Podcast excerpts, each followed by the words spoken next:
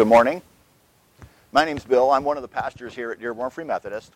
If you have a Bible, you may want to turn to Exodus 20, uh, or if you have a phone, you may want to click over to Exodus 20 if you have, the, have a Bible app.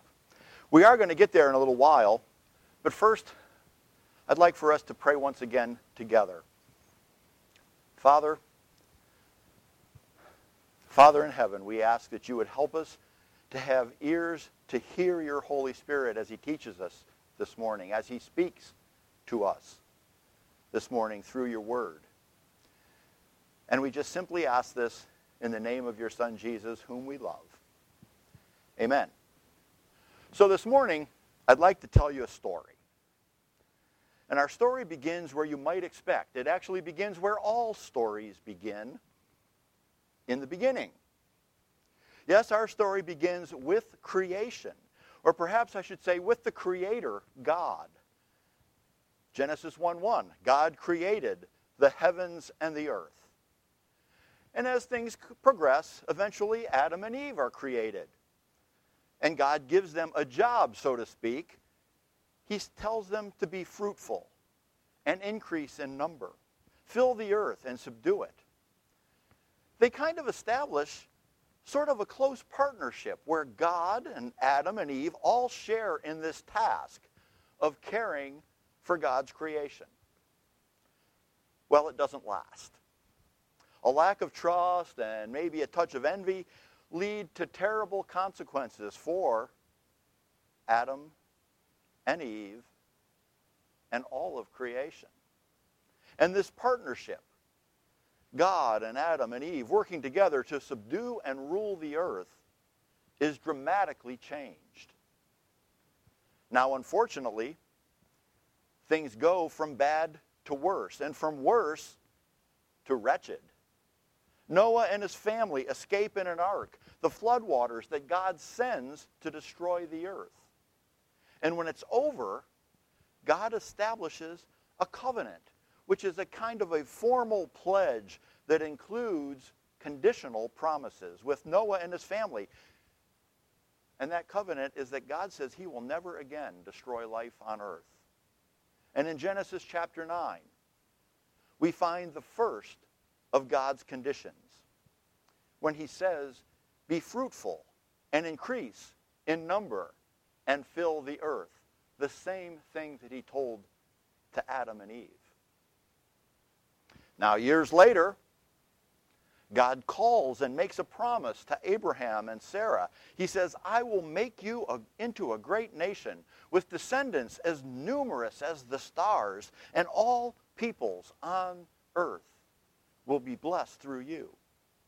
Through Abraham and Sarah, though they're kind of far from perfect, God initiates and honors his covenant with them. You see, it's God's faithfulness driven by his merciful, reconciling, healing, and restorative love that creates a future that seems guaranteed in this covenant with, Adam, with Abraham. But we find that Abraham and Sarah's descendants are actually incredibly dysfunctional. Jacob, a birthright, a birthright robber himself, gets tricked into marrying two sisters. And Abraham's great grandchildren first decide to murder, but then only sell into slavery their youngest brother. But through God's provision, Joseph becomes a high ranking official in Egypt where he saves his family from starvation. God creates the circumstances through which his covenant promises might still be fulfilled. Time goes by. And the people of Israel multiply.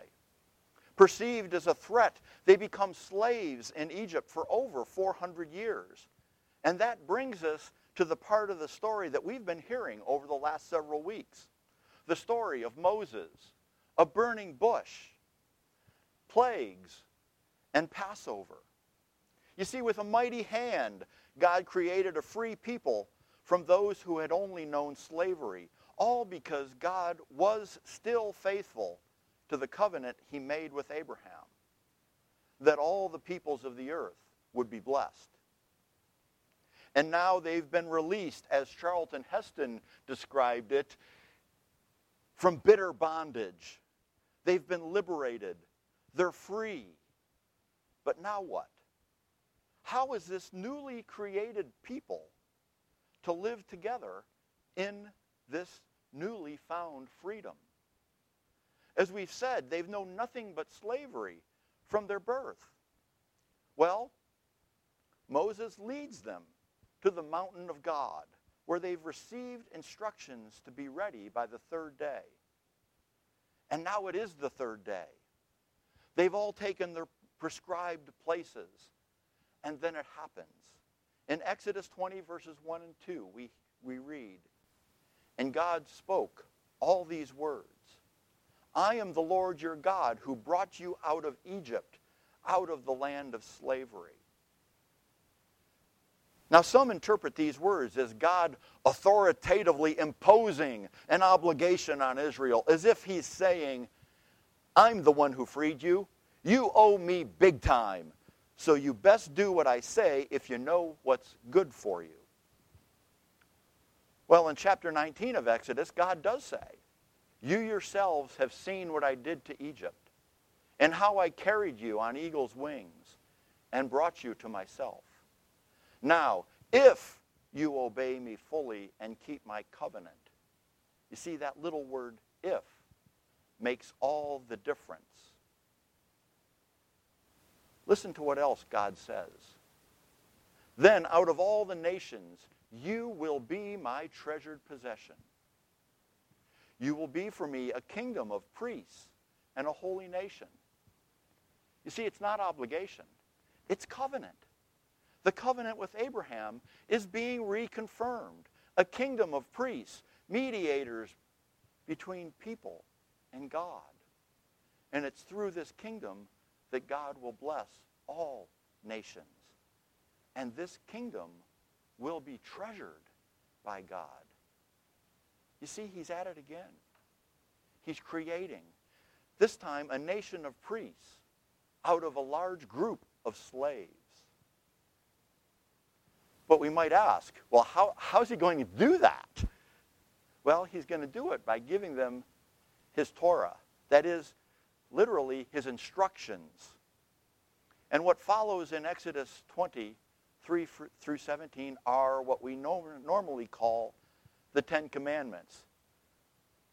But Bible scholars like to call it the Decalogue, ten words. and these Ten Commandments serve as a sort of executive summary, if you will, of the rest of the instructions that God gives in the following chapters. Let's read verses 3 through 7. You shall have no other gods before me. You shall not make for yourself an image in the form of anything in heaven or on earth, beneath or in the waters below. You shall not bow down to them or worship them. For I am a jealous God, punishing the children for the sin of the parents to the third and fourth generation of those who hate me, but showing love to a thousand generations of those who love me and keep my commandments. You shall not misuse the name of the Lord your God, for the Lord will not hold anyone guiltless who misuses his name. Now, together, these first three commandments express that the first order of business for the Israelites is to know and be known by God. He's, he's described that he is a God of power, of love, and presence. Now, just a few quick observations. A more literal reading of the Hebrew in that first commandment says, There will not be to you gods before me. It's actually as if God's not necessarily commanding, He's actually declaring that the Israelites can now freely and gladly serve God, Yahweh, alone. In the second commandment, I don't know about you, but sometimes I've gotten stuck on this notion of God's jealousy. Why does he say that sort of thing? Well, actually, God's contrast of his jealousy to his love is, is a figure of speech. It's, it's as if God is saying that he's emphasizing that his love is overwhelmingly greater than anything like his jealousy. Now, how do I know that? Well, because in Deuteronomy 24:16, the directives are that a father doesn't pay for the sin of his children, or children don't pay for the sin of their fathers. Each pays for their own sin. I don't think God would be contradicting himself here. He's emphasizing how much greater his love is than any feelings of jealousy that he might ever have. Now, misusing the name of God. It's not referring to bad or vulgar language. You see, in ancient times, God's name was thought to contain his powerful presence and his purpose. And he's saying here that the Israelites must never try to control God's powerful presence. Rather, the community is to be led by God's presence into a lifetime of submission. Now, next, in verses 8 through 11, we find an instruction that functions as a transition between those instructions that focus on God and that focus on others within the community. Let's read verses 8 through 11. Remember the Sabbath day by keeping it holy. Six days you shall labor and do all your work, but the seventh day is a Sabbath to the Lord your God. On it you shall not do any work, neither you nor your son or daughter nor your male or female servant, nor your animals, nor any foreigner residing in your towns. For in six days the Lord made the heavens and the earth, the sea, and all that is in them. But he rested on the seventh day. Therefore the Lord blessed the Sabbath and made it holy. Specifically, this teaching calls for the community to follow the example of God given at the time of creation. And in doing so, they will be an example to others of what God is like, that he cares about and that he cares for his people. He provides them with rest. And now the last six instructions all concern people to people interactions. They're all designed to lead to beneficial interrelationships within this covenant community that God is creating. In verses 12 through 17, we read these instructions. Honor your father and your mother, so that you may live long in the land the Lord your God is giving you. You shall not murder. You shall not commit adultery. You shall not steal. You shall not give false testimony against your neighbor. You shall not covet your neighbor's house. You shall not covet your neighbor's wife, or his male or female servant, his ox or donkey, or anything that belongs to your neighbor. Once again, let's consider just a few quick observations. First of all, this Hebrew word translated as honor specifically means to give weight to. So to honor your parents does not mean to just strictly obey or to always be subordinate. Sorry if that offends any of you parents out there. but it does carry the sense of treating your parents with serious respect. You see, in ancient times, this commandment was specifically intended to protect parents from being driven from the home or abused when they were older and no longer able to work.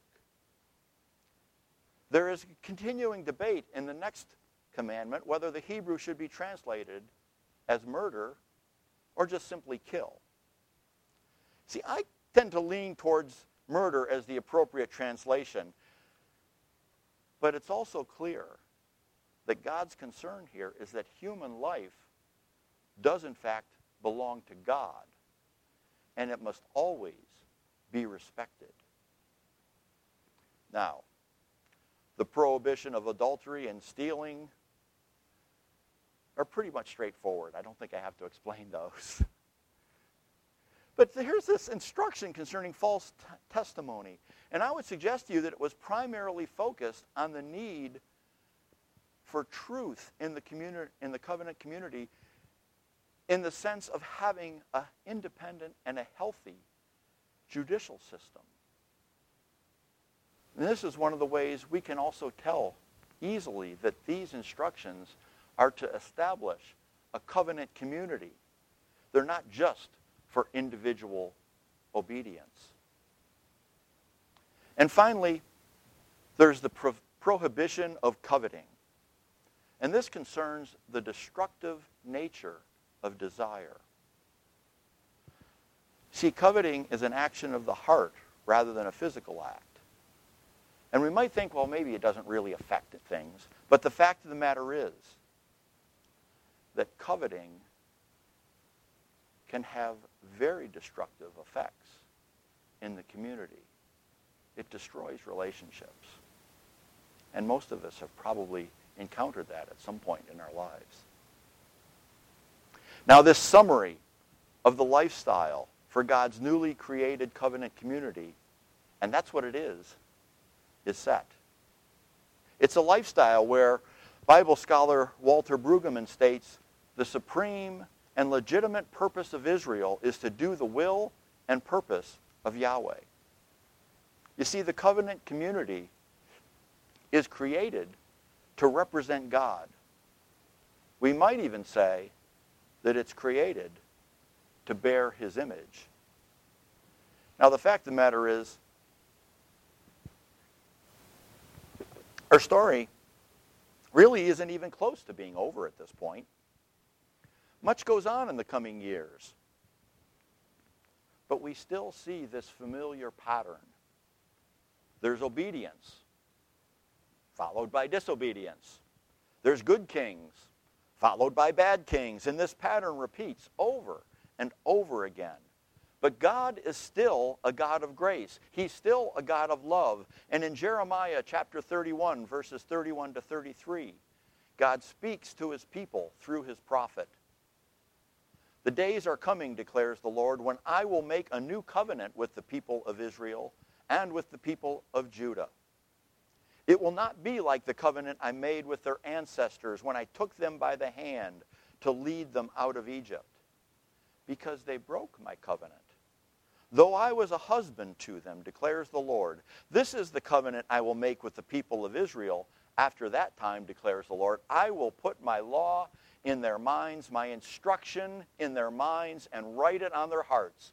I will be their God, and they will be my people.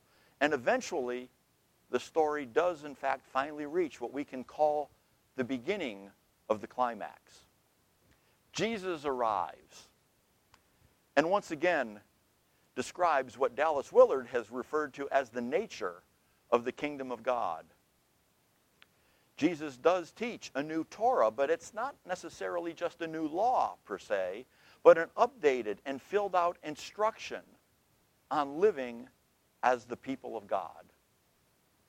In his Sermon on the Mount, Jesus emphasizes that he didn't come to destroy the law, but to fulfill it. And even when Jesus seems to be adding to the commandments on murder and adultery, we can see that Jesus is actually applying the principle of coveting, the principle of the condition of one's heart to these particular situations. Jesus is pointing out that inappropriate anger and lust are conditions of the heart that need to be avoided because they can destroy relationships just as surely as those physical acts. Jesus is emphasizing that it's the condition of one's heart that leads to the lifestyle of the people of God. A point that seems to have been lost by Israel as they focused more on literal obedience to the instructions God gave through Moses. And if we're honest with ourselves, we'll have to admit that we sometimes do the same thing. We focus on obedience alone. We try hard. Oh, yes. We try very, very hard to live up to the teachings of Jesus. But much like the people of Israel, we find that we simply can't. But here's the thing. What Jesus proclaimed, what he taught and what he demonstrated wasn't rules for us to follow. It was a lifestyle that we can grow into. Well, actually, that's not quite correct. Uh, it's more correct to say that this culture, this lifestyle that Jesus taught, is one that can grow into us. You see, once again, it's God who faithfully creates another new covenant. We might refer to it as a New Testament, if you will. Uh, but this time, it's through his own son in fulfillment of what God spoke through his prophet Jeremiah. You see, there are many ways that this lifestyle can be grown into us. But the major way that Jesus taught in the Sermon on the Mount is prayer. And it was a specific prayer that we call the Lord's Prayer. But perhaps it should be better known as the disciples' prayer because Jesus gives it to the disciples. We know that prayer can certainly grow our relationship with God, and, but it is true that the disciples' prayer provides a significant framework for our own practice of prayer. But perhaps you might be asking, how'd you get to this disciples' prayer from the Torah and Exodus? What do they really have to do with each other? How do these things actually go together? And why would I actually throw them out there in just a singular teaching or sermon? Well, you see, I think if we compare the two, we can find three distinct similarities. The first similarity is in their priorities. If we look closely, we can see that the priorities built into the Ten Commandments and the disciples' prayer are actually the same. The first priority in both is God. In the Ten Commandments, we find a God who hears, sees, is powerful with a very special name, is jealous, but whose love vastly outweighs his jealousy. He's altogether worthy of worship. In the disciples' prayer, the emphasis is on his loving fatherhood, his special name, and his kingship. And once again, we find that he's altogether worthy of worship. You see, worship is always the priority for God's people. And praying the disciples' prayer gives God the worship described in the Ten Commandments. And since the disciples' prayer provides a framework for our prayer, we can worship God for all of those characteristics that I just mentioned and much, much more. Not the least of which is the beauty in God's creation and the beauty of his faithfulness. You see, practicing this worship of God in prayer helps us to internalize that humble, that submissive attitude that's described in both Exodus and in the Sermon on the Mount. The second similarity is that both have a secondary focus or a second priority. And this priority is on practical living. It's easy to recognize the practicality of honoring parents, avoiding murder, adultery, and stealing for a community. And while the disciples' prayer doesn't actually use those, that imperative language, the language of commands that we find in Exodus 20, asking God for daily needs, to receive forgiveness in the same way that you forgive, and to avoid temptation and evil deeds are all also extremely practical factors for living in community as God's people. And that's kind of the third similarity. Its purpose. Both the instruction from God that we find in Exodus 20 and the entire Sermon on the Mount, including what we call the disciples' prayer, were given for this same purpose, to live in community. But the instructions in Exodus 20 and the disciples' prayer do more than provide for just simply good community living. They provide for the type of life, the culture, and the nature for living as the community of God's people. But even more than that, they lead us to the heart of God. Bible scholar N.T. Wright has described God this way, and I wanted to share it with you because I, I find this just an amazing description that I would love to continue to add into my prayer life. It says, God is the Father, stunningly generous creator, the supremely wise ruler and guide of the nations. He's the Father of Jesus. He's the God who makes promises and keeps them. He's the Lord of the angels. He is the God, he is utterly faithful, utterly loving, utterly determined to bring heaven and earth together in a glorious and fruitful marriage. He is passionately and compassionately involved with his people, with the world, and especially with the poor and needy.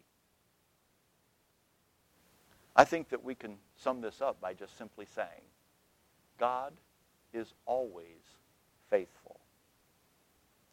Now, I think you probably know already that the story that I've been telling this morning, it doesn't really end here.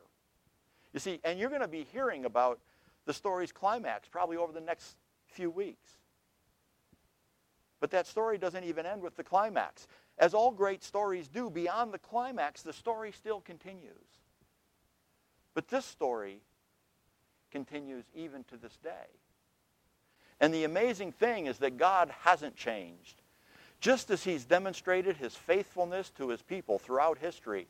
And that's what I've been trying to show this morning. A faithful God throughout history. He continues to be faithful to his people today. So I would invite you for some to commit to maybe one or two of these next steps. The first one is that maybe you will decide that you would like to put your trust in the faithfulness of God. You may be doing that for the hundredth time. You may be doing it for the first time. But the faithfulness of God, I can promise you, will never let you down. We've also talked about the Sermon on the Mount and the disciples' prayer. And one of the ways we can learn to trust more and more in the faithfulness of God is to pray the disciples' prayer. And this prayer, I mean, we, we've already talked about the Sermon on the Mount kind of being difficult for us to live sometimes. But this prayer, and using the framework of the disciples' prayer, it can help us to have the lifestyle of the sermon grown into us. And in these times, I think it's safe to say we could all benefit from having the principles of the Sermon on the Mount, the nature and the lifestyle of the kingdom of God growing within us. Now we have prepared a framework of the disciples' prayer that you can use. And perhaps your next step would be that I, you will pray the framework of the disciples' prayer at least twice a week. And you might ask, well, how can I do that? Well, we are be, going to be able to have this framework available to you, and it's available at least in two ways. The first is that you can email me, Pastor Bill, at dearbornfmchurch.org. And if you email and ask for the framework of the disciples' prayer, I'll send it to you electronically. Or the other way is that it's going to be posted on our Facebook page, and you can find it there as well. Now, as we close this portion of our worship, I'd like to offer this to you. You see, I pray that in these difficult times that we're all facing together, that the Lord will bless you with good health, that he'll keep you safe, and that his face will shine upon you with peace and, yes, even joy. Will you pray with me one more time? Father, we know that you speak through your word. We know that you speak through your spirit. And sometimes you actually even speak through those of us who follow you. Lord, we ask that we'd all be open to hearing from you in any way that you see fit. We ask this in Jesus' name. Amen.